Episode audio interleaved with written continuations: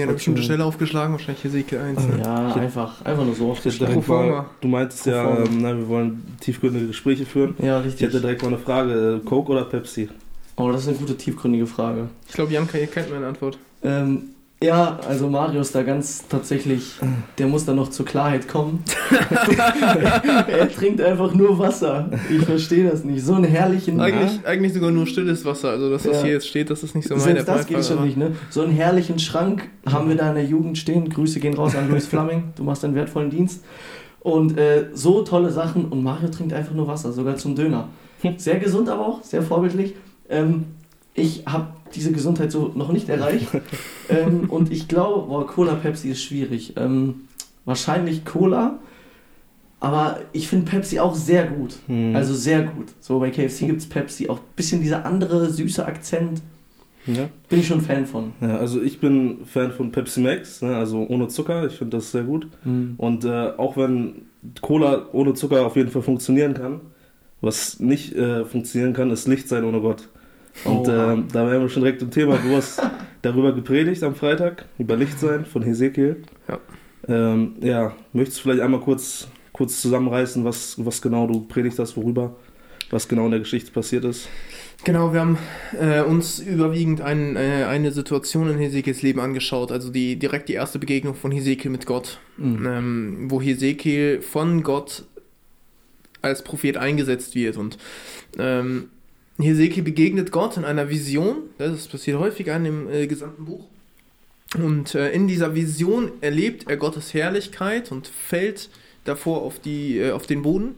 Äh, Gott hebt ihn wieder auf und gibt ihm dann den Auftrag, du sollst dem Volk Israel predigen. Ne? Und dann habe ich ähm, daraus gesagt, also der erste Aspekt, was Hesekiel festgestellt hat, warum er das Ganze macht, erinnert sich immer wieder an diese eine Situation. Ne, wie Gott ihm in seiner Herrlichkeit begegnet ist.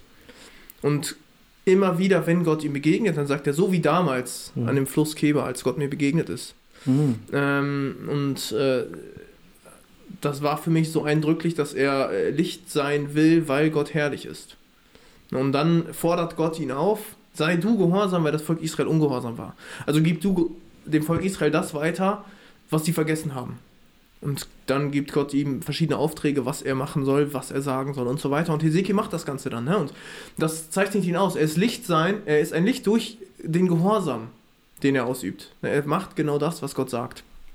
Und ähm, das Ganze hat natürlich auch ein Ziel. Ne? Im ganzen Buch, Hesekiel, kommt 64 Mal die Aussage vor, damit alle Menschen erkennen, oder die Personen, zu denen Hesekiel sprechen soll, damit sie erkennen, dass Gott der Herr ist. Das ist das Ziel von dem Ganzen. Mhm. Das Ziel von dem Licht sein. Und ähm, ja, da soll Hesekiel hinkommen und da wollte ich dann ja, uns zu ermutigen, uns mit reinnehmen in die Geschichte von Hesekiel, dass wir da von ihm lernen können. Ne, mhm. Licht sein, mhm. weil Gott herrlich ist, Licht sein durch Gehorsam und äh, Licht sein, damit alle erfahren, dass Gott der Herr ist. Würdest du sagen, Hesekiel ist ja jetzt auch eher so ein äh, einer von den äh, ja, inhaltsreicheren prophetischen Büchern in der ja. Bibel. Ich weiß gar nicht, sind das 50 Kapitel oder so? 48, ja. 48, ist ein, ist ein Brecher. ähm, das ist ja jetzt vielleicht umso schwieriger, die Hauptbotschaft zu formulieren. Hättest du eine? Oder worauf denkst du, wenn man jetzt irgendwie die Relevanz und theologische Bedeutung von Hesekiel in zwei Sätzen zusammenfassen muss? Was ist die Hauptbotschaft? Ähm, ich denke, die Hauptbotschaft von Hesekiel ist, äh, dass Gott durch Hesekiel den Menschen in seiner Umgebung aufzeigen will, dass sie zu Gott finden, weil Gott nicht möchte, dass sie verloren gehen. Hm. Das findet sich immer wieder, es wiederholt sich, also es, es gibt einige Stellen in, im Buch Hesekiel, ähm, die wiederholen sich, ne? also zum Beispiel Kapitel 3, Kapitel äh, 33, Kapitel 18, Kapitel 33, die sind sich sehr ähnlich und ähm, immer wieder wird Hesekiel genau dazu aufgefordert. Ne? Er soll den Leuten etwas weitergeben, damit sie zum Leben finden. Okay. Weil Gott nicht möchte, dass der äh, Gottlose verloren geht, hm. sondern umkehrt und zum Leben findet. Also eigentlich eben irgendwo so dieses, äh, dein, ich glaube, dritter Punkt der Predigt, ne? Leute sollen erkennen, dass der Herr Gott ist. Das ist für mich, glaube ich, auch irgendwie so der Kern von Hesekiel, mhm. vielleicht die Hauptbotschaft sogar. Ähm, vor allem, du hast es ja selber gesagt, es kommt 64 Mal vor in dem Buch. Finde ich echt krass und ich habe es mir nicht nehmen lassen, heute Morgen nochmal ähm, in Hesekiel reinzuschauen und es springt einem wirklich ins Auge. Ich hatte einfach zum Beispiel die Doppelseite aufgeschlagen, äh, wo so Hesekiel 7 bis 9 in meiner Bibel grob abgebildet ist. Mhm. Und scheinbar, ähm, als ich das Buch in meiner Bibellese gelesen habe, habe ich mir diesen Satz auch unterstrichen. Und es, es ist echt krass, ne? Man sieht es hier, Ende Kapitel 6. Und sie sollen erkennen, dass ich der Herr bin. Dann hier wieder, sie sollen erkennen. Und hier wieder, und sie sollen erkennen. Also, es ist Gott wirklich wichtig. Gott ist ein mitteilender Gott. Das sagte, glaube ich, Arthur heute auch im Gottesdienst. Gott ist es wirklich wichtig, dass Menschen ihn auch als Gott erkennen. Ne? Genau, interessant aber ist, dass Hesekiel ja eigentlich, also so gerade in den ersten Kapiteln, ähm, da wendet er sich überwiegend an die Israeliten, die mit ihm im Exil leben in Babylon, ne? also da in der, in der Gegend, ähm, und sagt ihnen, bevor Jerusalem zerstört wird, was alles noch auf sie zukommt, weil sie sich von Gott abgewendet hat, haben. Und sie sollen erkennen, dass Gott der Herr ist. Mhm. Und später in den Kapiteln, äh, so ähm, ja, Ende, der- Ende der 30er Kapitel, ne, so ab 35 meine ich, da wendet sich Ezekiel in seiner Botschaft an andere Völker. Mhm. Und auch bei dieser Botschaft steht gegen Ende der Botschaft genau dieser Satz, damit sie erkennen, dass Gott der Herr ist. Also das, was Mhm. ihnen als Gericht widerfährt, passiert, damit sie erkennen, dass Gott der Herr ist. Also das findet sich dann quasi durchgehend von den Israeliten als auch alle anderen Völker und das, das ist halt das, was, was Gott ähm, möchte, ne? was er Hesekiel auch immer wieder vermittelt, du sollst das machen, weil ich nicht will, dass der Gott so verloren geht. Glaube, worum es auch Gott äh, geht, ist halt auch, dass er den äh, Israeliten auch eine Chance gibt. Weil es steht ja auch sehr oft, ähm, wer hören will, der höre, wer aber es unterlassen will, der unterlasse es, Ja. dann ist es ein widerspenstiges Haus. Also es kommt ja auch immer wieder vor, ne? Du, äh, Hesekiel soll es erzählen. Jetzt erstmal, egal ob die hören wollen oder nicht, aber erstmal, dass es erzählt wird. Weil es, das äh, war ja auch heute, es muss ja, es muss ja gepredigt werden, das Evangelium, ne? damit es gehört wird. Und erst dann äh, haben die Leute die Entscheidung, können die die Entscheidung treffen. Und darum geht es, glaube ich, dass sie diese Chance haben, sich zu entscheiden. Ja, genau. Und dass Hesekiel dafür sogar die alltäglichen Situationen nutzt. Ne? Also da finden wir Stellen in, in dem Buch, ne, wo Hesekiel einfach mit einer Gruppe von Leuten irgendwo sitzt. Und in diesem Moment sagt Gott zu ihm und sagt ihm, hier Hesekiel, sag ihnen jetzt, was die Botschaft ist. Ne, gib ihnen mein Wort weiter. Mhm. Ja, gerade mit den Leuten, mit denen er da sitzt, äh, er soll jetzt nicht irgendwie hingehen und predigen oder sowas, Mhm. sondern da, wo er ist, soll er den Leuten, die in seiner Umgebung sind, damit diese Mhm. Menschen es erfahren, ganz alltäglich. Mhm. Das ist so cool bei Hesekiel. Äh, das ist mir bewusst geworden am Freitag. Das ist, Gott zeigt, es ist so ganz, er bricht es runter für uns Menschen. Ne? Mhm. Es ist einfach, es ist praktisch, es ist so Prophetie und Gott zum Anfassen. Ja. So, ähm, dieses, Hesekiel chillt da mit ein paar Leuten am See oder so und dann heißt es, oh, Hesekiel, jetzt erzähl mal, ne? Genau. Oder dass Hesekiel sich da sein Lego-Set zusammenbaut, was, äh, ähm, um da wieder irgendwie Sachen zu veranschaulichen. Ne? Das ist schon. Das ist quasi. Kinderstunde, ne? Das ja, ist, ja, genau, wirklich. Ja. Ne? Das kann man auch viel besser so das, zu greifen. Ne? Ja. Wenn man jetzt zum Beispiel sich Jeremia anguckt, so der äh, unvorstellbares Leid so erlebt, ne? da will man sich nicht, oder kann man sich vielleicht nicht hundertprozentig wiederfinden. Vielleicht, Mhm. vielleicht schon, aber vielleicht auch nicht in dem Ausmaß. Und so Mhm. sowas, du sitzt mit Leuten am See, so das hat jeder Mhm. schon mal erlebt, das, Mhm. das sieht man sich, kann man sich wiederfinden. Ne? Und deswegen ist auch echt ganz nice, muss ich sagen. ja, schön greifbar und irgendwie alles immer so veranschaulicht. Ähm, du meintest ja vorhin, ähm, dazu habe ich eigentlich zwei Fragen, aber erstmal eine. Hesekiel ist auch einfach schon Zeuge, ähm, weil Gott herrlich ist. Ähm, was, aus welchen Gründen, ähm, jetzt zum Warum, zum ersten Punkt, aus welchen Gründen sollten wir Zeugnis sein? Gibt es noch irgendwelche anderen Ebenen oder Dimensionen, die wir vielleicht berücksichtigen sollten, die uns antreiben sollten? Oder reicht einfach der Fakt, dass wir uns vor Augen halten, Gott ist herrlich und deswegen bin ich Licht? Deswegen will ich Licht sein. Ja, ähm, also ich habe das ja versucht so ein bisschen zu entfalten in, in, am Freitag, dass wir, dass die Herrlichkeit Gottes die Grundlage ist Hm. und ähm, wir begegnen dieser Herrlichkeit Gottes, so wie Ezekiel ihr begegnet ist. Und ähm, weil ich erlebt habe, dass Gott herrlich ist, dass er wunderbar ist, dass er mich gerettet hat, deswegen will ich es, ähm, will ich mein Leben für ihn leben. Ne, Und ähm, die Herrlichkeit Gottes, äh, die ist so viel größer als alles, was wir uns vorstellen können. Und wenn ich in diese Gegenwart der Herrlichkeit Gottes wirklich leibhaftig hineintrete, dann werde ich erst wirklich verstehen, wie klein und schwach ich eigentlich bin und dass ich Gott brauche in dem, was ich tue und ähm, dass ich noch viel zu klein von Gott gedacht habe und viel zu wenig eigentlich für Gott gemacht habe. Und ähm, diese, dieser Gedanke von dieser Herrlichkeit Gottes, die wir im Himmel haben werden, die wir dort sehen werden, die die soll uns antreiben. Ähm, auf der anderen Seite aber auch der Gedanke, jeder Mensch wird dieser Herrlichkeit Gottes begegnen. Mhm. Und da ist wieder die Frage, wie wird er dieser Herrlichkeit begegnen? Wird es für ihn eine, eine gute, eine positive Begegnung sein oder äh, wird es für ihn eine Begegnung ähm, der Strafe oder des Entsetzens sein, ähm, weil er feststellt, dass er Gott und seine Herrlichkeit nicht erkannt hat und ähm, Jesus äh, nicht gefolgt ist, Jesus verworfen hat in seinem Leben. Und ähm, das, ist, das sind für mich so, so zwei Punkte, ne, die ähm, das spielt natürlich alles so mit zusammen, alles mit rein, dass äh, Jesus für uns gestorben ist, dass, dass Gott uns überhaupt seine Herrlichkeit offenbart, ne, dass seine Liebe zu uns zeigt. Ähm, Gott hätte ja auch einfach sonst wo ganz weit weg sein können und wir hätten ihn gar nicht begegnen können und ähm, dann hätten wir gar nicht davon mitbekommen, wie herrlich er eigentlich ist. Aber das ist ja seine Gnade, seine Liebe, dass er uns sich selbst zeigt, dass wir dieser Herrlichkeit Gottes begegnen können, seine Gegenwart erleben können und ähm, das halt in Jesus. Ja, das, äh, für mich ist das so ein ganz, ganz großes Zusammenspiel aller, aller Punkte und ich habe versucht, das so ein bisschen herunterzubrechen, ähm, weil das in die Situation von Hesekiel halt sehr gut reingepasst hat mit der Herrlichkeit Gottes, der er begegnet. Ich finde es auch so hammer zu sehen. Ich glaube, das kann einen so motivieren, äh, Licht zu sein. Beziehungsweise müssen wir überhaupt erstmal verstehen und wir müssen einfach mehr in der Herrlichkeit Gottes sein, das muss sich praktisch auf unseren Alltag, auf unser Zeitmanagement, auf alles auswirken, weil dann wird das Licht sein natürlicher, einfacher und schöner und wahrscheinlich sogar effektiver. Mhm. Weil ich glaube, wir können uns viel vor Augen halten, wieso wir Licht sein sollten. Vielleicht weil der oder der muss das hören oder ich will den gewinnen oder ich will den überzeugen oder äh, ich habe das letztens gehört in dem Buch und das passt jetzt perfekt und eigentlich will ich nicht, aber okay, vielleicht muss ich jetzt, wie auch immer. Es gibt so viel, was wir vielleicht irgendwie im Kopf haben können aber wenn wir einfach nur erfüllt sind und das einfach aus uns raussprudelt, ne? wie wenn ich, keine Ahnung, ähm, ich liebe Angie, ich liebe meine Ehefrau und wenn ich dann, weiß nicht, die Spülmaschine ausräume, brauche ich mir keine Liste aufstellen mit Gründen, wieso das sinnvoll wäre, sondern ich mache es einfach, weil ich daran denke, dass ich sie mhm. liebe. Und so, dass wir einfach Zeugnis sind, einfach weil Gott herrlich ist. Noch gar nicht, weil wir den anderen unbedingt gewinnen wollen oder so, sondern einfach weil das das Offensichtliche und das Naheliegendste ist. Genau. Gott ist halt herrlich und das sprudelt aus mir raus.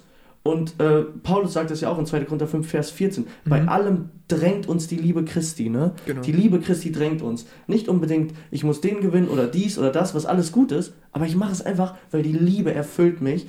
Und wahrscheinlich werden wir dann sogar noch eher Leute gewinnen, mhm. als wenn wir uns das irgendwie vornehmen. Einfach wenn diese Liebe und Herrlichkeit Gottes sichtbar wird ja. in uns. Ne? Ich denke, wenn wir das voll verstanden haben oder immer mehr verstehen, dann wird es unser Denken und unser Handeln komplett verändern. Ähm, dass wir sehr stark darauf ausgerichtet sind, äh, dass wir dem folgen, dass wir äh, tun, was Gott sagt, dass wir äh, leben, wie Gott es möchte und äh, dass uns alles daran liegt, es so zu machen, einfach weil diese Herrlichkeit auf uns wartet. Ne? Mhm. Ähm, dass wir äh, diesen, diesen Blick auf diese Zukunft haben. Ne? Wir hatten es ja heute morgens in der Predigt, ähm, in, in, in, dem Brief, 1. Petrusbrief äh, in Kapitel 1, da, da spricht Paulus ja auch davon, ne? dass ihr äh, euch Petrus. freuen sollt.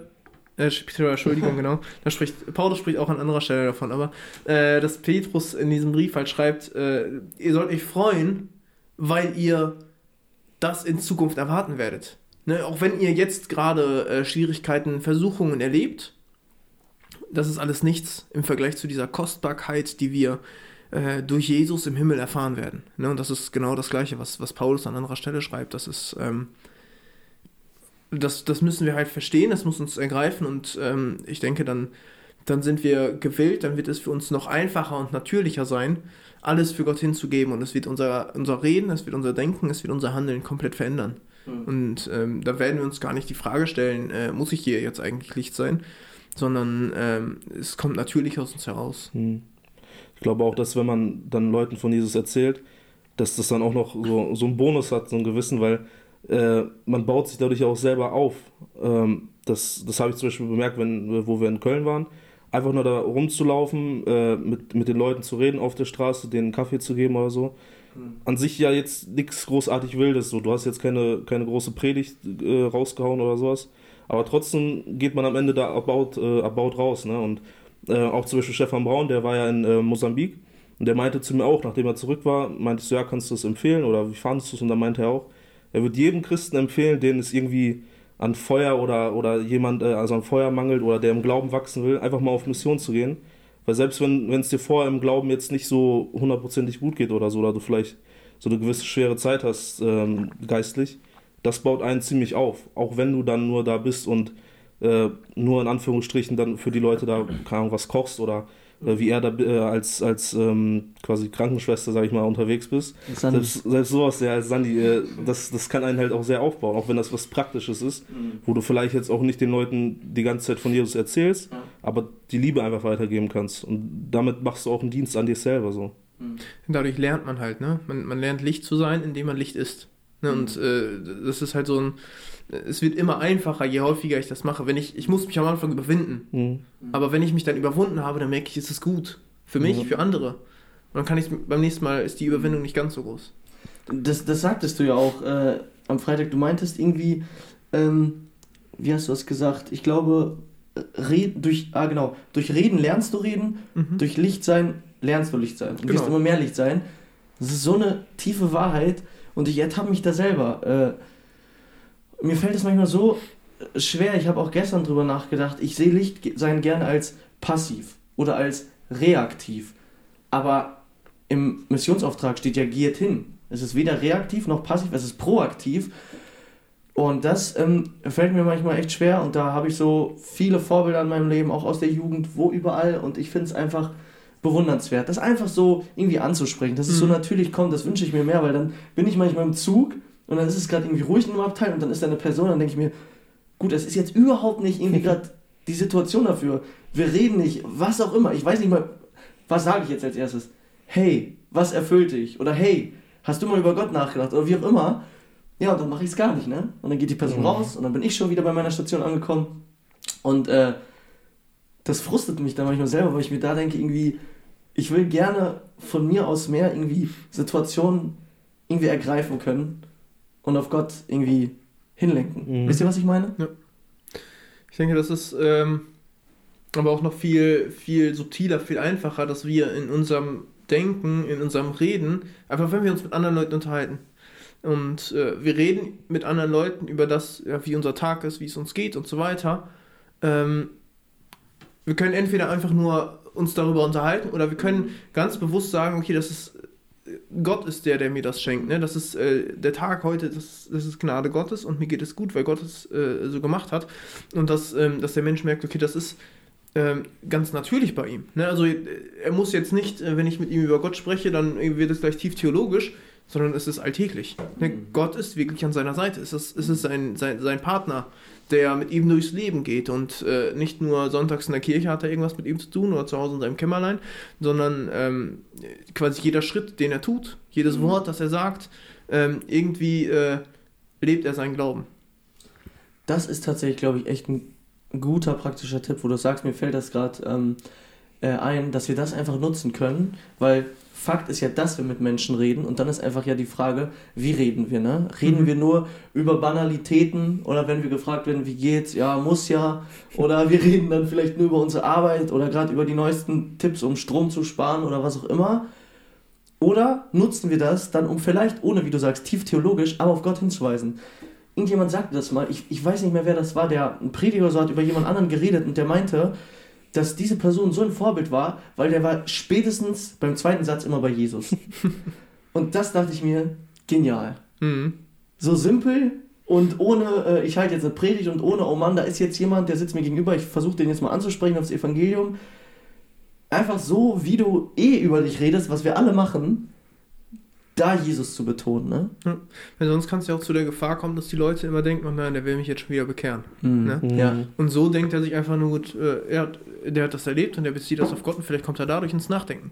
Ohne dass er äh, so denkt, ja, der will mich doch eh nur bekehren mit dem, was er macht. Ne? Und dann geht er vielleicht aus dem Weg, weil er kein, nicht, nichts damit anfangen will. Mhm. Ne? Und äh, da kann man vielleicht so ein bisschen einen Samen reinstreuen, einen Gedanken geben und äh, Gott kann etwas draus machen was ich mir jetzt nochmal gefragt habe, nochmal zu dem Punkt mit äh, einfach, dass die Liebe Christi uns drängt, dass wir einfach äh, in Gottes Herrlichkeit standen oder stehen und dass es dadurch automatisch kommt. Ich muss sagen, in so einem Gottesdienst wie heute, da fällt mir das ganz leicht. Da bin mhm. ich sowas von erfüllt von der Liebe Jesu und da könnte ich einfach, keine Ahnung, weinen beim Beten und ähm, da merke ich, die liebe Christi drängt mich und ich merke auch einfach, wie herrlich Jesus ist. Ich will gar nicht so viel sagen, was er bitte für mich tun kann oder was meine Sorgen sind oder dies und das. Ich will ihn einfach nur anbeten, weil er auch einfach nur würdig ist. Ne? Ähm, aber im Alltag ist es oft nicht so.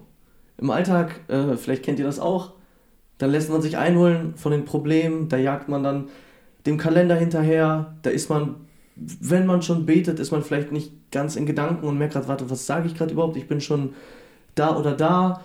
Äh, oder es ist sogar noch schlimmer, dass es einem irgendwie, irgendwie schlecht geht und man ist so ein bisschen down und dann haben wir auch nur dieses matschige Wetter, was auch immer. Ähm, kennst du das aus deinem Leben, Mario? Und ähm, wenn ja, irgendwie vielleicht, also hast du da vielleicht irgendwie ein Beispiel und vor allem, was mich dann interessiert, was, was machst du dann? Also was kann man machen, um dann irgendwie wieder mehr in die Herrlichkeit Jesu zu kommen? Irgendwie in Jesu ja, Nähe und daraus dann wieder Kraft zu tanken und wieder auf den Himmel zu gucken, statt nur auf den Boden so vor einem. Ähm, also ich bin ein Mensch, der sehr gerne Gewohnheiten hat.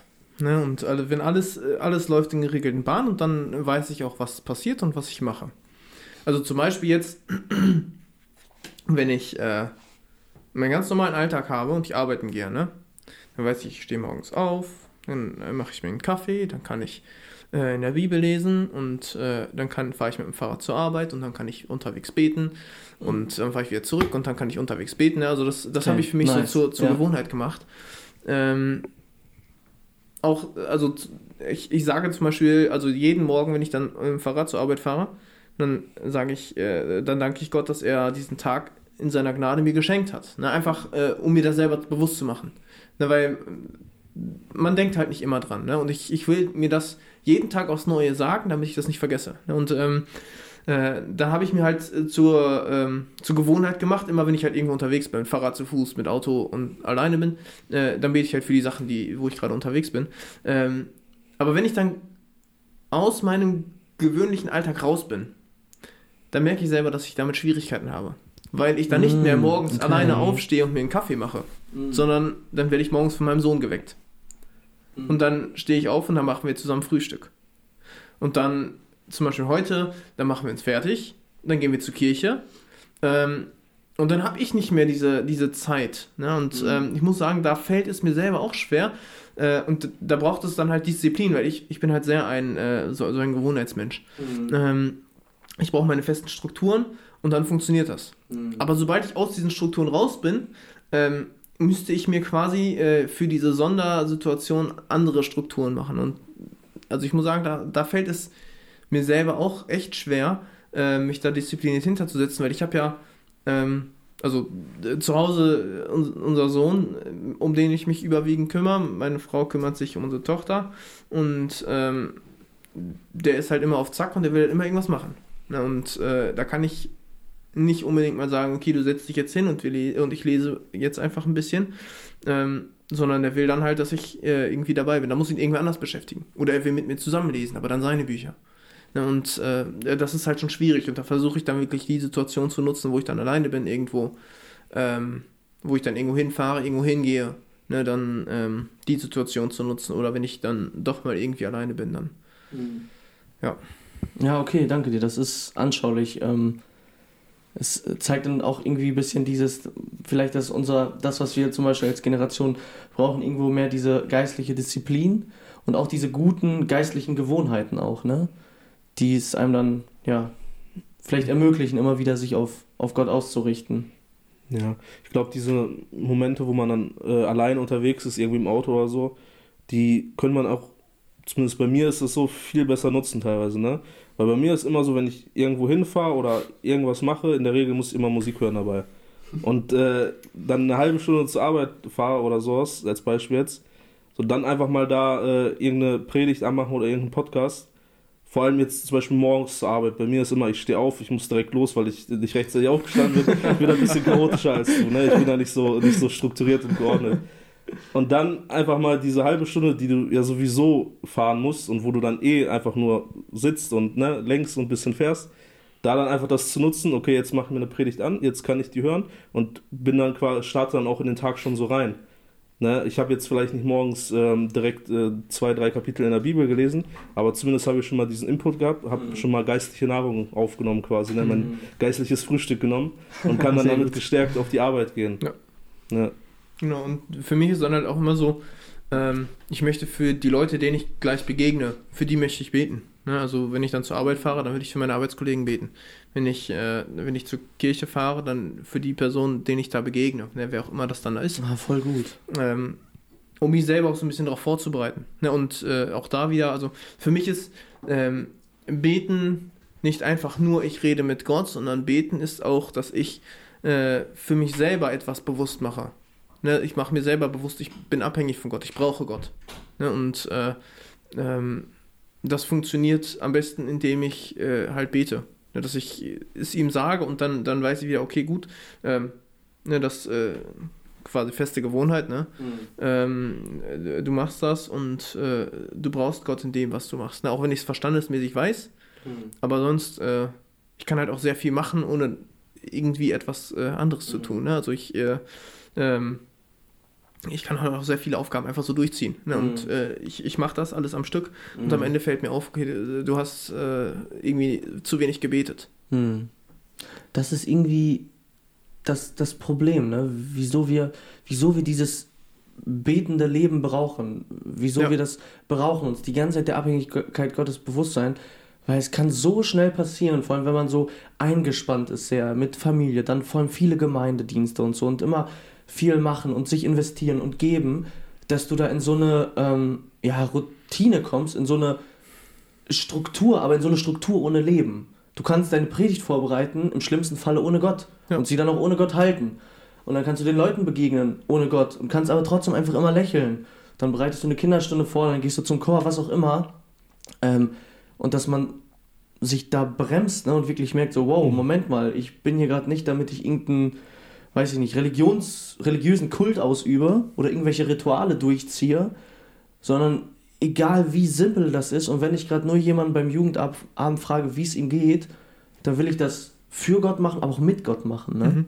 Genau, also es ist ja, äh, man verfällt schnell in, in Aktivismus rein, ja, ne? ja, genau. wenn man irgendetwas machen will. Aber äh, auf der anderen Seite, selbst, selbst wenn ich äh, weniger in der Gemeinde mache, ne, ähm, dann mache ich irgendwelche anderen Sachen.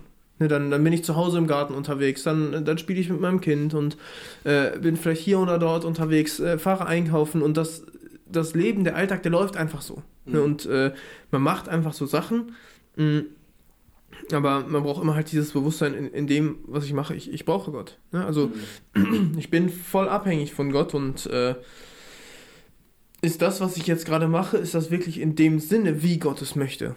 Ne, kann ich dadurch, also für mich ist ja äh, gerade mit, äh, mit meinem äh, Sohn zu Hause jetzt, äh, also der ist ja drei und äh, man fragt sich dann, was kann ich dafür tun, damit er in seinem Leben ähm, immer mehr in diese Gegenwart Gottes hineinfindet ne, und Gott kennenlernt. Mhm. Und ähm, äh, ich möchte dann durch das, was ich tue, äh, quasi auch bei ihm Licht sein. Mhm. Ähm, Licht sein durch Gehorsam, indem ich das genau so mache, wie Gott es möchte. Und ähm, das ist halt schwierig, wenn man einfach nur die Sachen so abarbeitet im Alltag. Ne? Und äh, das ist halt so die, die große Herausforderung, der man, vor der man immer wieder steht, dass man selbst in alltäglichen Situationen, in dem, was ich bin, äh, dass ich mich da immer wieder hinterfragen muss, okay, war das jetzt das, was, was richtig war? Ist das das, was Gott möchte? Ähm, war das gewinnbringend für den anderen, dass äh, die Person, mit der ich gerade bin, ähm, oder für die ich etwas mache, äh, dass sie dadurch irgendwie ja, Gott begegnen kann? Ist das das, was Gott von mir möchte, was ich gerade tue? Ähm, und ich glaube, da müssen wir uns immer wieder jeden Tag zu jeder Sekunde äh, neu hinterfragen, weil es wirklich ähm, jede Sekunde, die wir haben, soll am Ende für Gott sein. Ich stelle mir das echt schwierig vor, wenn man ein Kind hat und es zu Jesus führen will, wie man das dann macht, weil man will es ja auch nicht aufzwingen. Ne? Das ist ja eine ganz große Gefahr, dass man dem Kind das aufzwingt oder das Kind dann einfach nur wenn es größer wird, immer zur Kirche geht, weil ich immer musste oder weil meine Eltern das machen, aber ich selber habe da jetzt eigentlich nicht so die Motivation hinter. Das, das, das finde ich echt schwierig, ne, wie man das machen soll. Ja, es bleibt ein spannendes Projekt. Äh, wir sind da ja noch nicht so weit. Ne? Ja. Können wir in ein paar Jahren nochmal reden. ja, genau. Wir gucken dann so in, in 15 Jahren, was aus ihm geworden ist und dann. Wir laden dich in 10 oder 15 Jahren nochmal zum Podcast ein, Mario, und Sehr dann machen gut. wir Recap.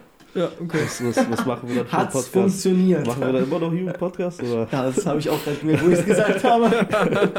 Dann, dann wurden wir schon abgelöst. Ähm, was wollte ich gerade sagen? Ah, genau.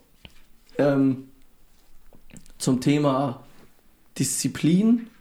Ähm, die hatte Hesekiel, ja? Absolut. also, was war das? In Kapitel 4 und 5, ich bin mir jetzt nicht sicher, ähm, wo der gute Mann einfach mal 390 Tage auf der Seite liegt. Genau. Das ist ja eine sehr exotische Geschichte. Also auch ganz besonders, glaube ich, so, was wir so im Alten Testament haben. Äh, kannst du dazu mal was sagen, Mario? Das, das interessiert mich. Wieso will Gott, will Gott das von ihm einerseits? Und ist das nicht irgendwie auch ein bisschen zu extrem? Ja, habe ich mich so gefragt. Also, ähm, man muss dafür vielleicht so ein bisschen die, äh, die, das Denken der Leute von damals ähm, verstehen. Also bei den, bei den Israeliten, also zum Teil, findet das ja auch bei, ähm, bei Jeremia zum Beispiel. Äh, die sind ja zur ähnlichen Zeit unterwegs, ne? nur halt örtlich sehr weit voneinander getrennt, weil Jeremia ist in, äh, in Israel unterwegs und Hesekiel ist in Babylonien unterwegs. und ähm, die Leute damals, die, äh, das finden wir auch bei Jeremia zum Beispiel und äh, bei Hesekiel ist es ähnlich, ähm, die haben geglaubt, ja, das, das wird schon alles vorbeigehen. Ne, Gott wird Jerusalem ja beschützen und da wird ja nichts passieren, weil es ist ja seine Stadt und sein Tempel steht da. Als ob jetzt irgendwer kommt und da was zerstört. Für die war das so abstrus, dass irgendwas passieren wird. Ähm, ein Ding der Unmöglichkeit. Gott wird das ja nicht zulassen, egal was, quasi egal was wir machen, ne? Und Gott sagt ja auch, es ist ein halsstarriges Volk, also die machen quasi, was die wollen und ob sie hören oder nicht, ähm, äh, das bleibt halt denen überlassen, ne? Und ähm, wenn wir die Geschichte von Jeremia lesen, das ist, äh, ist dann ja quasi die Parallelgeschichte zu Hesekiel, äh, nur das, was dann wirklich in Israel äh, passiert ist, ähm, dann sehen wir, dass es wirklich so war, ne? dass äh, die quasi nicht auf Gottes Wort gehört haben. Und ähm, auch in, in, bei Hesekiel, also es, äh, es gibt dann zu der Zeit, gab es dann auch Leute, die gesagt haben, ja okay, wir kommen bald zurück. Ne, es, es wird nicht lange dauern und dann kommen wir nach Jerusalem zurück. Mhm. Ähm, dann sind wir wieder zu Hause, dann ist alles gut. Und äh, in dieser Situation möchte Gott so eindrücklich wie möglich zeigen, nein, es ist nicht alles gut. Ne? Und ähm, das, was Hesekiel hier macht, er soll ja nicht einfach nur irgendwelche Sachen machen und die Leute gehen vorbei und lachen, weil das blöd aussieht, was er da macht. Sondern die Leute sollen ihn fragen, was machst du da eigentlich? Die wissen, dass es Hesekiel, das ist ein Priester, mhm. ähm, der war, bevor er nach, ähm, nach Babylon weggeführt wurde, stand er am Anfang seines Priesterdienstes. Ne? Also der, der war ja noch ein junger Kerl, ne? so 30 Jahre, lesen wir am Anfang vom Buch. Ähm, das heißt, der war Anfang 20, als er noch in Israel war. Und äh, da stand er quasi am Anfang seines Predigerdienstes, ach, sein, seines Priesterdienstes und hat miterlebt, wie die Israeliten sich immer weiter von Gott entfernt haben, wie dann die erste, der erste Eingriff gekommen ist, wie ähm, die Israeliten besiegt wurden von den Babyloniern, Leute wurden weggeführt, dann kam das zweite Mal, dann ist er auch weggegangen. Und ähm, die Leute haben immer noch geglaubt, alles ist gut. Ne? Und dann sagt Gott, nee, äh, jetzt bau hier deinen dein Lego-Kasten auf Ne? Bau Jerusalem nach, belagere das, äh, bau deine Sturmböcke und so weiter auf ähm, und äh, zeig den Leuten, was wirklich passieren soll. Einfach damit die Leute vorbeikommen und sehen, okay, das ist der Hesekiel, den kennen wir. Ähm, ihn fragen und er ihnen das sagen kann. Und äh, dann soll er sich halt auch auf die linke Seite legen, erstmal 390 Tage für äh, die Schuld in, in Jahren, also 390 Jahre Schuld in, in Israel und 40 Jahre Schuld in Juda wie genau diese, diese Jahre ähm, oder was genau diese Jahre verdeutlichen, weiß ich leider nicht. Ähm, also warum 390, warum 40? Ähm, aber damit will Gott halt aufzeigen, das liegt an eurer Schuld. Ihr habt euch voll verrannt. Ihr seid an mir vorbeigegangen. Mhm. Und ähm, der soll dann ja noch alles Mögliche machen. Also das geht ja bis zur Zerstörung von Jerusalem. Mhm. Ne, das, was Ezekiel hier vorspielt. Und ähm, da sollen die Leute halt merken, okay, das ist ein Bote Gottes und Gott sagt, es wird genau so passieren. Auch wenn wir uns das in unserem Denken nicht vorstellen können. Aber vielleicht bin ich dann in meinem Denken falsch. Also die Leute sollen sich selbst hinterfragen durch das, was Hesekiel macht. Ähm, und überlegen, ist das, was wir glauben, Ist unser Gottesbild eigentlich das richtige Gottesbild? Oder müssen wir das anhand von Gottes Wort korrigieren? Ne, und da wieder die Parallele auch zu uns. Ne? Das habe ich am Freitag ja auch gesagt. Ähm, manchmal kommen wir in eine Situation und da merken wir, okay, äh, äh, irgendwas passt nicht. Also ich, äh, irgendwer sagt mir vielleicht, dass irgendetwas nicht gut läuft in meinem Leben. Und da muss ich es anhand der Bibel überprüfen.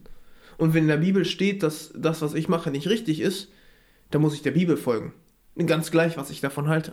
Es kann sein, dass ich selbst in mir ein, ein bisschen widerspenstig bin und äh, mich darauf nicht einlassen möchte.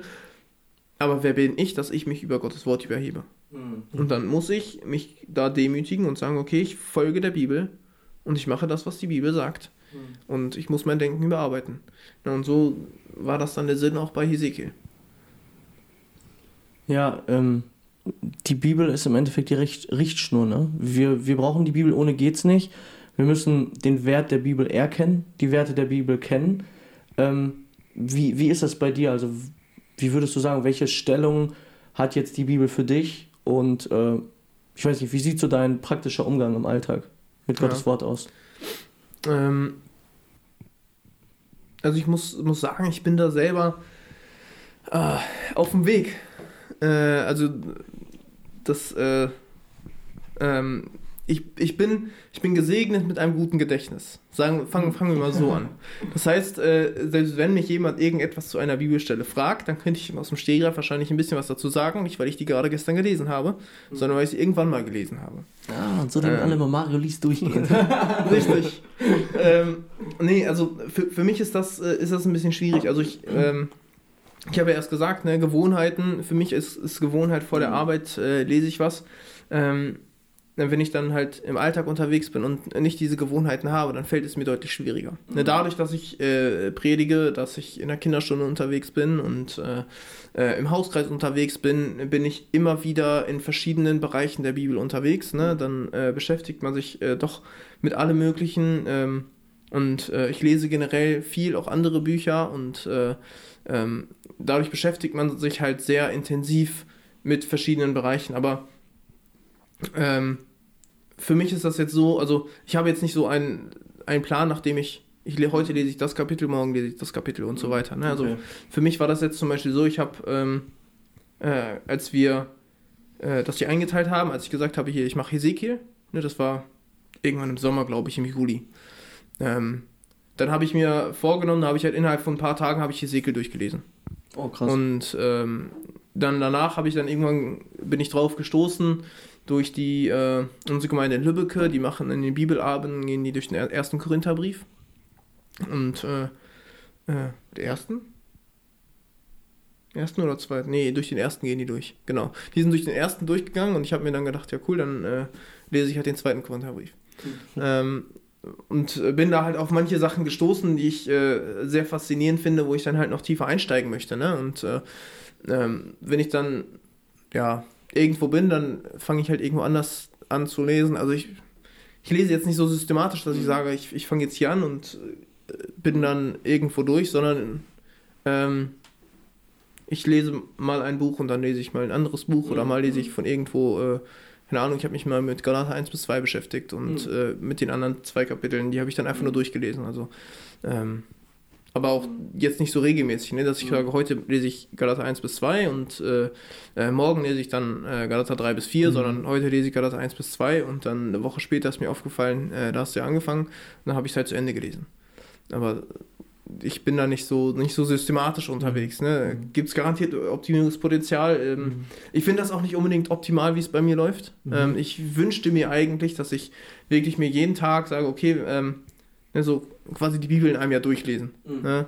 Ähm, aber da, äh, da muss ich mir meine Gewohnheit für aufbauen. Mhm. Das ist bei mir ein ganz großes Hindernis, weil ich wirklich mhm. so, ein, so ein Gewohnheitsmensch bin und sobald ich halt aus meinem gewöhnten Alltagsablauf raus bin, da äh, ja. geht es quasi drunter und drüber, ne? weil da fehlt mir halt die Konstanz.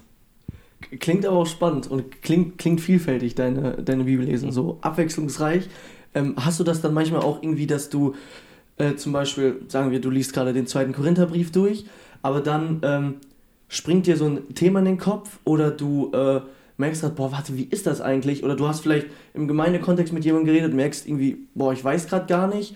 oder mit einem Gespräch, vielleicht wirft dir irgendein Arbeitskollege irgendwas an den Kopf, wie auch immer. Oder du bist, keine Ahnung, kommst im Gebet auf ein Thema, dass du dann so äh, losgelöst von deiner Bibellese, egal wie sporadisch oder abwechslungsreich die ist, dass du denkst, okay, jetzt äh, nehme ich mir die Bibel und dann muss ich mal mich äh, vertieft mit dem Thema auseinandersetzen und irgendwie mal Klarheit in dem und dem Punkt bekommen. Ja, das, äh, das habe ich dann auch, dass ich mich dann zum Beispiel Nachmittag oder sowas ne, mit dem Thema auseinandersetze. Ich ähm, äh, äh, arbeite sehr gerne, also ich, ich lese eher weniger im, äh, in dem Buch an sich, sondern digital am PC und äh, beschäftige mich dann halt da mehr damit, ne? Und dann ähm, kann ich mir halt so auch Kommentare zu schreiben und sowas, ne? Mir eigene Notizen machen. Und dann äh, kann es auch mal sein, dass ich mich da äh, so ransetze und dann ne, ein bisschen, bisschen tiefer reintauche mhm. in ein bestimmtes Thema, was mir gerade so eingefallen ist oder was ich gerade so interessant fand. Habe ich jetzt aber kein, kein aktuelles Beispiel, dass es mhm. jetzt in, in der Vergangenheit war, wo ich mich dann wirklich mal so hingesetzt habe. Also ich habe das schon ein paar Mal gemacht, dass ich mir dann einfach, also jetzt zum Beispiel bei Hesekiel, ne, ähm, da habe ich das äh, gemacht, einfach mit diesem, äh, damit sie erkennen, dass ich der Herr bin. Das ist mir halt beim Lesen aufgefallen, ne? Dann habe ich das so ein bisschen ähm, äh, durchgearbeitet, das, das ganze Thema. Ähm, aber das ist dann halt wieder Vorbereitung, ne, für, für, für eine Predigt. Mhm. Und ähm, vieles spielt sich halt so ein bisschen in diesem, in diesem Rahmen ab. Ne? Ich bereite mich für etwas vor und äh, in dem Zusammenhang äh, fällt mir irgendwas auf oder irgendwas mhm. ein und dann, ähm, oder ich höre irgendwo eine Predigt und dann, ja. Boah, ich muss sagen, ich kann das gar nicht so, äh, wenn ich ein Buch, also wenn ich ein Buch lese, dann muss ich das auch irgendwie zu Ende lesen. So klar, so mal woanders was nachzuschauen, was nachzuschlagen, sag ich mal, in anderen Büchern, so ja. Aber ich kann da nicht so, okay, ich pausiere das jetzt hier und lese da jetzt die nächsten vier, fünf, sechs Kapitel durch oder das ganze Buch und dann wechsle ich wieder. Das, mhm. das kann ich irgendwie gar nicht. Ich muss immer, ein, wenn ich ein Buch anfange, das dann noch zu Ende lesen erstmal.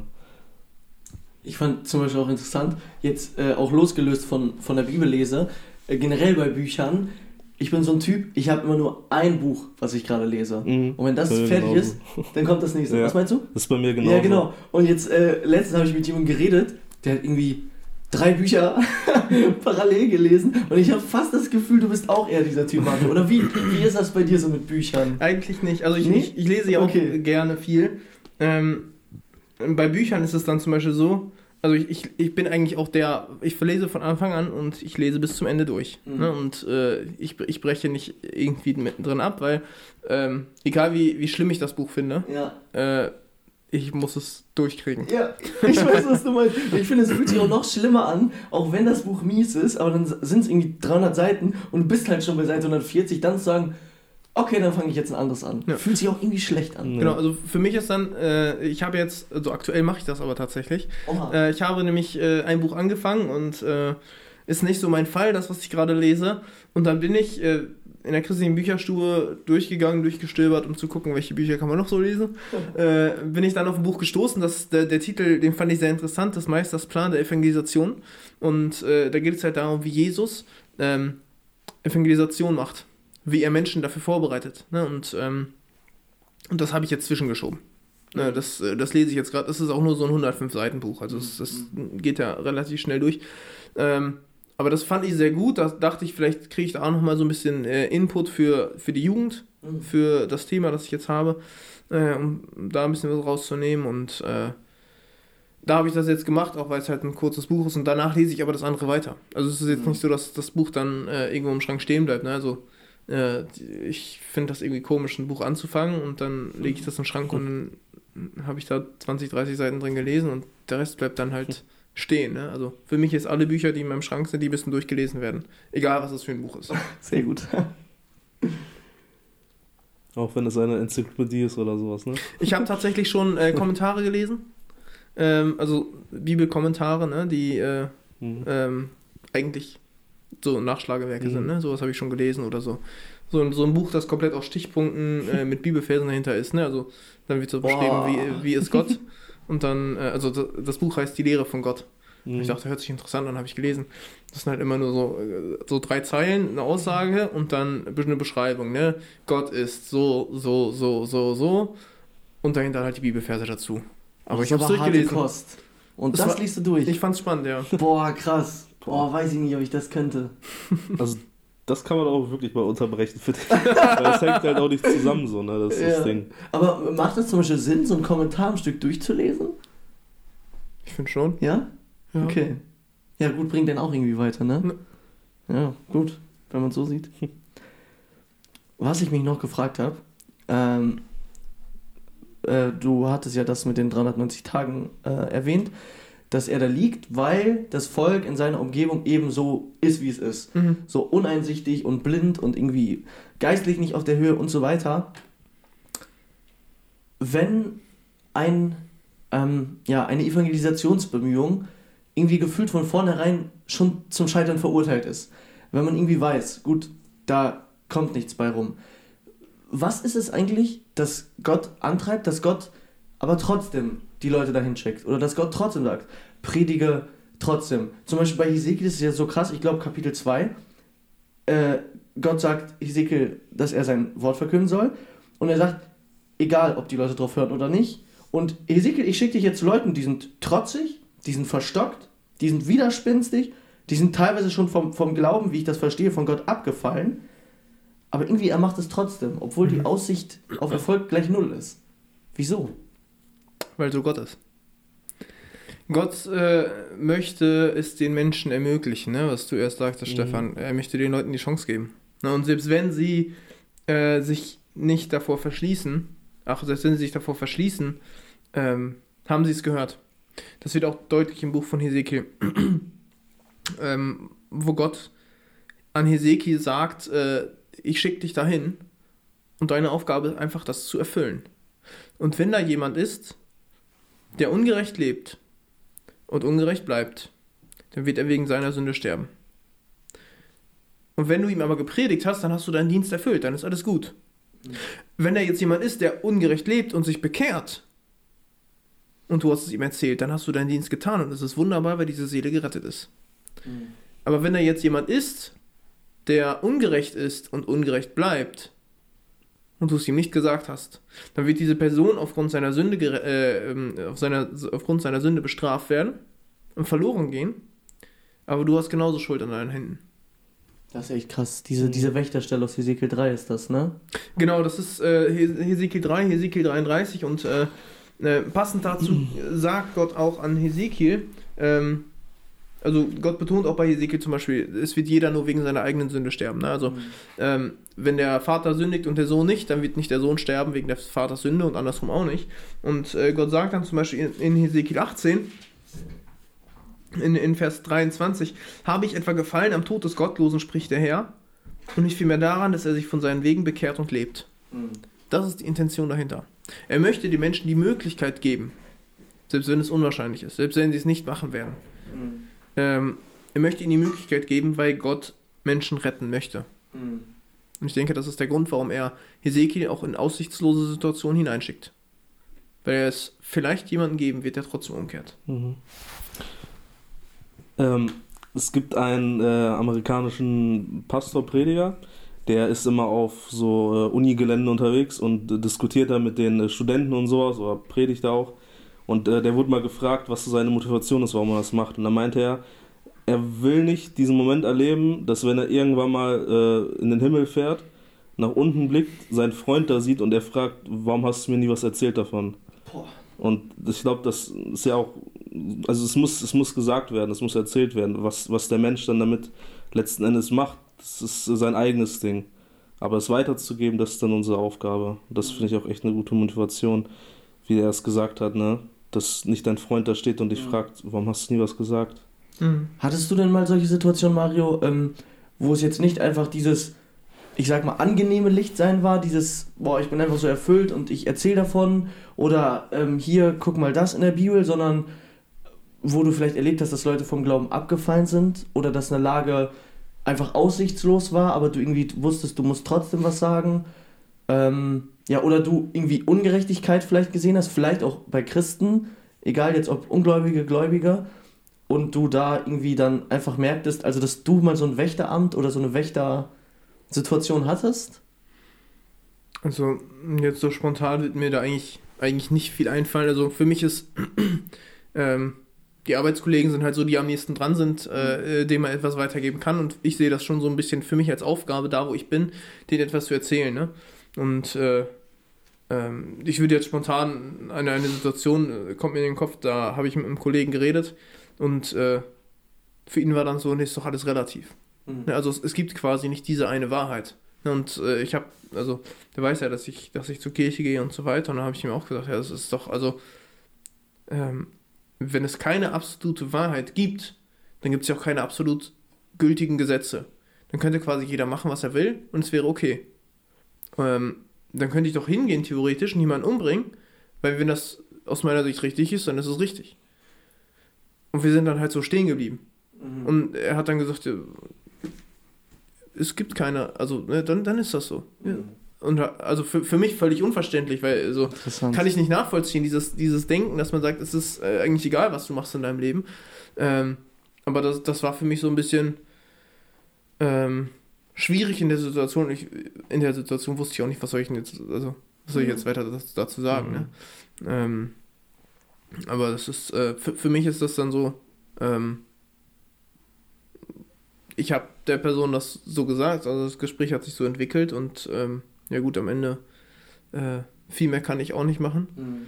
Ähm, ich möchte da, wo ich bin, halt treu meine Sachen machen, was mir selber schwer fällt auch. Ne? Also ich mhm. bin nicht die Person, die auf irgendwelche Leute zugeht und dann äh, ein Gespräch mit denen anfängt. Ne? Also wenn ich im Zug sitze mit irgendwem, äh, was ich nie mache, aber ja. Äh, äh, und da irgendwer ist, ich würde nie irgendeine fremde Person ansprechen. Also mhm. das ist absolut nicht meine Sache. Ne? Ja. Ähm, aber ich versuche mich halt dahin hin zu entwickeln, dass mit den Leuten, mit denen ich unterwegs mhm. bin, dass man es trotzdem irgendwie ja. schafft, ein Zeugnis zu sein. Ja. ja. Darum geht es ja auch. Darum geht es ja auch. Irgendwie jeder bemüht ist oder wenn jeder sich einfach von Gott gebrauchen lässt in seinem Umfeld, dann ist irgendwo irgendwie immer was in Bewegung, ne? Oder dann wird irgendwo, dann wird überall so auf Gott hingewiesen. Also, wisst ihr, was ich meine? Mhm. Ich kann manchmal nicht mehr reden. Red mir die ja. Zunge fusselig. Auf der anderen Seite gibt es natürlich auch Situationen, wo man sich denkt, so, da hätte ich jetzt was sagen können und da hat man es nicht gemacht. Ne? Ja. Einfach, mhm. die Situation hätte theoretisch gepasst. Ähm, vielleicht der Umstand an sich hat nicht gepasst, aber äh, ähm, man hätte sie auch im Nachhinein nochmal aufgreifen können oder sowas. Ne? Aber dann, dann bleibt man stumm und sagt nichts und äh, die Chance verpufft so ein bisschen. Einfach, weil man sich nicht traut.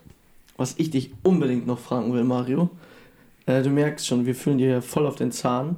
Das ist voll in ähm, Ordnung. ähm, du hattest, also jetzt so mit meinen Worten sage ich einfach mal, so äh, sensibel sein für Gottes Führung. Ne? Mhm. Mich nicht selbst auf etwas äh, festfahren und dann ist das so. Ja. Denkst du, dass es deine Berufung ist, lebenslang in Esbekamp zu bleiben? Ähm, ich bin offen dafür, wenn es nicht so wäre. Okay. Sagen wir so, antworten wir ganz diplomatisch. Das ist eine gute ähm, Antwort. Äh, also für, für mich ist das so, ähm, aktuell würde ich sagen, ja. Mhm. Äh, ist, es, ist, ist, hier der, ist hier der Platz, ähm, auch aufgrund, äh, also ähm, Arbeit, Familie, äh, Gemeinde, das äh, ist gerade aktuell alles so, dass da halt nicht sehr viel ähm, Spielraum oder Möglichkeiten sind. Aber ich würde trotzdem sagen, also ich, ich bin da nicht so fest, dass ich sage, ich muss mein Leben lang hier bleiben. Ne? Ich, ich bin offen dafür, wenn Gott sagt, Mario, los geht's, ähm, irgendwo hinzugehen. Natürlich ist man auch da begrenzt. Ne? Also ähm, ich gehe davon aus, ähm, beziehungsweise es wird wahrscheinlich äh, nicht irgendein fremdes, weites Land sein. Ne? Mhm. Das äh, lässt die persönliche Situation nicht wirklich zu. Mhm. Ähm, und äh, alleine gehen will ich auch nicht. Ja, nee, nicht. ähm, und, äh, aber theoretisch, wenn, wenn es irgendwie, keine Ahnung, nach äh, irgendwo in Deutschland, nach in den Osten oder sowas der Ruf geht, dann äh, wer bin ich, dass ich mich dem verschließe. Ne? Also ich will dahin gehen, offen sein. Ähm, und äh, wenn Gott sagt, nee, du bleibst jetzt hier, dann äh, will ich dem auch folgen und mich hier halt voll einsetzen mit dem, was ich habe. Und Deswegen, also ich bin relativ offen, ne? Wenn jetzt, äh, keine Ahnung, unsere Gemeinde auf die Idee kommt, irgendwo eine Gemeinde zu gründen und äh, man merkt, okay, das, das ist der Platz, wo du hin sollst, ne? Ähm, dann geht's los. Das wäre auch krass. Wenn unsere Gemeinde einfach sagt, wir sind so viele, wir gründen jetzt da und da noch eine Boah. neue Gemeinde und jetzt entsenden wir den und den und den und den und den und den behalten wir hier. Das wäre schon wild. Mhm. Ich glaube, der Osten Deutschland hat es ja auch nötig. Ne? Boah, heftig. Also, äh, es, überall Deutschland hat es nötig. Das Ja. ist so Ja. krass, weil wir immer nur ähm, an, an die Leute im Busch denken, was auch wiederum heftig ist. Da gibt es so krasse Vorbilder. Ne? Jakob und Lina Nachtigall, Dennis und Marlene Born und äh, Han, äh, Hansi und Natalia und wen es da nicht alles gibt, Ja. Mhm. wo Leute sich gebrauchen lassen, hammermäßig. Gleichzeitig dürfen wir nicht Schlagseite bekommen und unterbewusst festhalten, wir sind ja alle christlich sozialisiert und jetzt muss es nur noch Mhm. rausgehen. Ne? Ähm, das haben wir, haben wir schon mal im Podcast drüber geredet oder so, ich weiß es nicht, aber dass äh, Ostdeutschland irgendwo, was Unerreichbarkeit angeht, übelst hoch oder am höchsten eingerankt Mhm. wurde. Schon mehrmals wurde darüber gesprochen. Schon mehrmals. Ja. Eieiei, jetzt haben wir Schlagseite hier im Ich Podcast. kann dir sogar sagen, wer den Stein äh, in, ins Rollen gebracht hat. Erzähl. Ich weiß. Du! oh Ja, nein. das, das letzte Mal, als ich hier war, hat, hatte, ich, äh, hatte ich das erwähnt, dass äh, oh nein. ähm, nach einer Studie, ich weiß aber nicht, ob die noch aktuell ist. Ne? Ah, das, ja, ja. Ähm, Ja. das, äh, also, ich habe das so vor, vor zehn Jahren irgendwo gelesen, Mhm. ähm, dass das Ostdeutschland der, der areligiöseste Ort, ne? also nicht Krass. jetzt auf Christentum oder sonst was bezogen, sondern generell auf Religion bezogen. Mhm. Weil es, also, es gibt ja irgendwo irgendwelche Religionen, Glauben, was auch immer. Ne? Mhm. Und äh, dass das halt so der, der Bereich ist, wo Menschen am wenigsten an irgendetwas glauben. Ne? So, Ja. der, der Kommunismus hat da echt äh, ganze Arbeit geleistet, wenn man das so sagen will. Ähm, aber ich denke auch hier in der Umgebung. Mhm. Ja, das ist hier, hier gibt es auch so viele Orte ähm, und wir müssen ja nicht überall äh, 1000 Personengemeinden gründen oder sowas. Ja. Ne? Wenn wir in irgendein Dorf mit 500 Menschen reingehen und äh, äh, da bekehren sich 100 Leute von, ähm, dann ist das auch schon äh, ein großer Segen. Ne? Und äh, da muss man halt gucken, was, was ist der Weg, was ist möglich, ähm, wo öffnet Gott die Türen Mhm. und wo will Gott uns haben. Ne? Und Mhm. dann äh, wird Gott schon den Rest dazu tun. Ja. Ja. Selbst Espelkamp, ne? Espelkamp ist zwar gemeindetechnisch Ja. äh, ziemlich überproportional versorgt, so, kann man so sagen, ne? Also, Überbevölkert. äh, ja, wahrscheinlich fast so viele Gemeinden wie Dönerläden. Ähm, aber, sagen mehr. Oder mehr. Aber wir können schon auch noch ein paar Dönerläden Wir gebrauchen. können noch ein paar Gemeinden. kleine, ne? kleine Randbemerkung. Ähm, aber ich meine, selbst hier, wenn, wenn Gott sagt, ich brauche nur noch eine Gemeinde, weil Mhm. es gibt auch noch genug Leute, sag ich mal, in Espelkamp, die auch Gott brauchen Mhm. oder die nicht kennen. Mhm. Selbst hier, ne, obwohl Ja, wir so viele Fall. Gemeinden haben und Auf so große. Ja, das ist äh, in, in Espelkamp, wenn wir uns jetzt nur auf Espelkamp beschränken, ähm, also jetzt wirklich auf Espelkamp, Espelkamp, ohne die ganzen Vororte, ne? Mhm. Naja, Ähm, mhm. äh, dann, die Schmalke. ja, genau, genau. Da will ja keiner, da will ja sowieso keiner hin. Ähm, wenn wir uns nur auf Espelkamp beschränken, äh, wir haben so viele Gemeinden, aber das sind zum Großteil sind es ja russlanddeutsche Gemeinden. Und äh, wir haben aber in Espelkamp so viele Kulturen, ähm, die nichts vielleicht mit dem russlanddeutschen Kontext anfangen können. Mhm. Mhm. Ähm, aber wir müssen uns dann fragen, wie können wir diese Leute, also wie können wir die deutschen Deutschen in, in Espekamp in die Gemeinde reinführen? Ne? Wie können wir ihnen begegnen und sie in die Gemeinschaft hineinführen mit Gott? Äh, wie können wir die ähm, äh, Muslimen, äh, die hier sind, die türkischstämmigen, die viele hier sind, ne? oder ähm, aus, aus Arabien kommen, wir haben hier auch äh, einige, die aus Afrika kommen oder der Gegend, ne? ähm, wie können wir die Leute irgendwie erreichen? Und äh, das ist dann halt unsere Aufgabe, ähm, so ein bisschen die, äh, die Barrieren zwischen den Kulturen aufzubrechen und äh, zu gucken, wie kriegen wir die Leute in unsere Gemeinde rein. Mhm. Beziehungsweise wie können wir den Leuten, für die Leute, ähm, also wie können wir die Leute in die Gegenwart Gottes hineinbringen. Und dann geht es natürlich in die, in die ganzen Vororte weiter. Eisbekamp ist ja, was das angeht, sehr weitläufig, ne? Ja. Ähm, das sind ja viele Felder, wo einfach nur zwischendurch mal so ein Bauernhaus steht, Mhm. was alles dazugehört, wo man aber die Leute erreichen möchte oder erreichen kann. Ne? Schön. Es ist ein Genuss, mit euch zu reden. Äh, Stefan, hast du noch was auf dem Herzen? Mhm. Wie sieht es denn zeitlich aus? Ja, ich glaube, Also, wir sind hab- bei einer Stunde oder so. Mm, Ja, vielleicht ganz kurz. Also Ja, es ist jetzt eigentlich äh, jetzt das, was wir in den letzten Minuten besprochen haben, ist jetzt äh, gar kein Bezug darauf so krass. Nicht schlimm. Ähm, ich hatte gestern mir noch die, äh, die ersten drei Kapitel durchgelesen von Mhm. Hesekiel und da ist wieder ganz, ganz crazy beschrieben, da mit den Engeln und äh, mit den vier Köpfen, vier Gesichtern, mit diesen Rädern dazwischen denen und das da hat Ja, das- verrückt auf jeden da ist Fall. man ne? raus beim Da wundert da wundert's mich nicht, dass, dass Hesekiel dann äh, umge, umgehauen wurde. Also, also selbst ohne Gottes Herrlichkeit wäre das wahrscheinlich schon äh, ein Erlebnis gewesen. Ähm, was ich mich frage, wie stellt ihr euch so diesen Thronsaal vor? Habt ihr da irgendwie so ein, so ein Bild im Kopf, ähm, wie, wie dieser Thronsaal, wo er war, aussehen könnte? Ich muss sagen, ehrlich gesagt nicht. Nee? Also für mich ist das so, äh, also man stellt sich vielleicht diese einzelnen Details an, äh, vor. Also wenn, wenn er da schreibt von den Rädern und da sind vier Räder in eins, damit das Rad gleichzeitig in alle Richtungen fahren kann, mhm. ähm, dann stelle ich mir vor, wie das funktionieren würde. Also zwei Räder in eins, das, das kriege ich gedanklich sehr gut hin. Vier Räder in eins, das wird ein bisschen überfrachtet am Ende. Äh, das ist dann quasi schon eine Kugel irgendwo, mhm. ne? Äh, die, so die einzelnen Details, ne? Oder der, ähm, ähm, die, äh, wie werden, wie werden die da genannt? Die Engelwesen, äh, die da sind, die dann einen Menschenkopf haben auf der einen Seite, einen Löwenkopf auf der anderen Seite und so weiter. Mhm. Ähm, bildlich diese einzelnen Personen, aber so das, das Gesamtbild äh, jetzt nicht. Also ich glaube auch, Ezekiel ist da halt voll überfordert gewesen, das irgendwie ja. zu beschreiben, in dem, ja, was er hier hat. Ne? Also der hat, der hat das ja nicht wirklich äh, beschreiben können. Ich habe das ja auch äh, so gesagt. Ne? Also wenn wir das, uns das einfach so durchlesen, mhm. ähm, das ist ja alles andere, als dass wir sagen würden, oh. also ne, die Beschreibung, wir haben es halt nicht selbst gesehen. Ja, ne? ja, Umso so. ergreifender finde ich es, also er beschreibt das alles hier so ganz einfach. Hier, da sind, äh, da sind halt diese Engel und äh, diese Räder sind da und äh, so und so sieht das aus. Und er beschreibt das sehr detailliert, bis er zum Thron kommt. Und da kann, sagt er nur ganz kurz, und da war ein Thron, Feuer und Glanz und ich bin umgefallen. Ja, also das ist für mhm. mich so ein bisschen der Kontrast, ne? Also der, äh, ja. Also ich habe ja nicht den Anspruch, noch ein biblisches Buch zu schreiben und die Bibel ergänzen möchte ich auch gar nicht, aber ich hätte nichts dagegen, wenn Gott mich einfach mal so wie so ein Jesaja, Ezekiel oder Johannes auf Patmos einfach mal ergreift, ja, gerne kommende Nacht, Gott, falls du das hörst, und äh, einfach mal mir so einen Einblick in den Thronsaal gibt.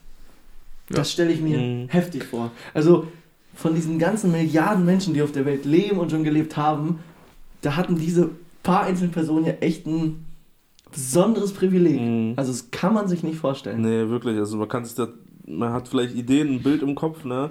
Aber wie es dann wirklich ist, das, das, mhm. das geht in, ins menschliche mhm. Gehirn einfach nicht rein, ne?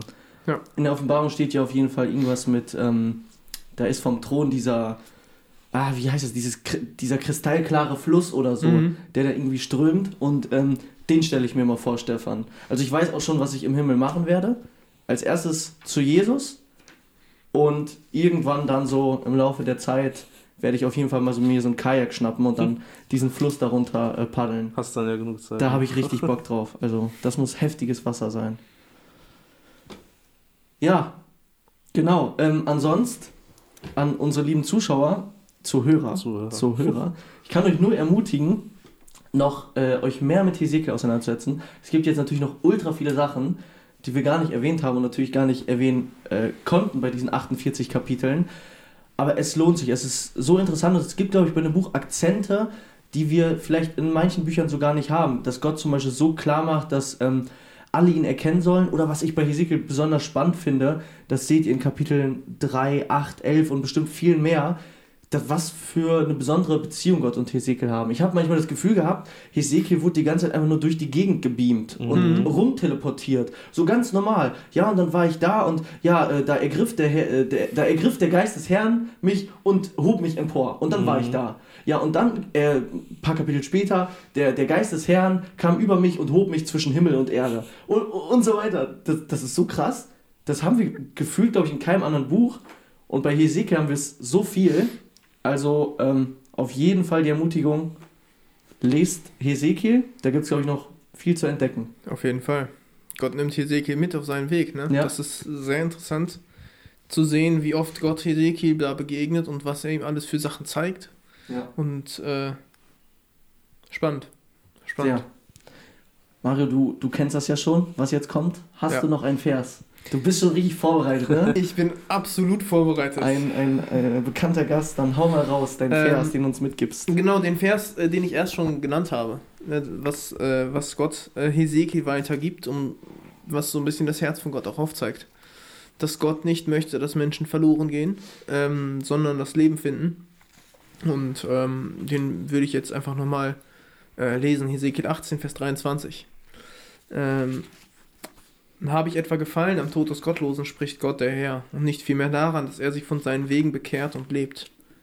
Das ist das, was, was Gott möchte. Also er, alles, warum er die ganze Bibel überhaupt gemacht hat, warum er den Menschen begegnet ist, sich den Menschen immer und immer und immer wieder offenbart hat, warum er das Ganze mit Hesekiel durchgezogen hat, warum Jesus auf diese Welt gekommen ist, ähm, warum wir auch heute noch Gottesdienste feiern, anderen Menschen davon erzählen wollen, warum es diesen Podcast hier gibt. Ähm, einfach nur, weil Gott möchte, dass Menschen umkehren und am Leben bleiben. Ja. Und äh, das macht Gott Ezekiel immer wieder eindrücklich, ganz deutlich klar, ähm, dass er das möchte und dass er dafür seinen Dienst möchte. Ne? Und äh, dafür möchte ich mich einsetzen und äh, ja, hoffe, dass, dass durch das, was ich in meinem Leben tue, genauso auch äh, dieser Wunsch von Gott ein Stück weit Realität wird, dass Menschen von ihm erfahren, dass Menschen in die Begegnung mit Gott hineinführen, dass Menschen die Möglichkeit haben, am Leben zu bleiben und äh, den Vers möchte ich auch weitergeben. Ja, Hammer. Ich glaube, da können wir nur Amen sagen. Ähm, Mario, vielen Dank, dass du uns beehrt hast, Sehr dass gerne, du unser Gast warst. Vielen Dank an jeden, der eingeschaltet hat. Oder habe ich etwa gefallen am Tod des Gottlosen, spricht Gott der Herr, und nicht viel mehr daran, dass er sich von seinen Wegen bekehrt und lebt?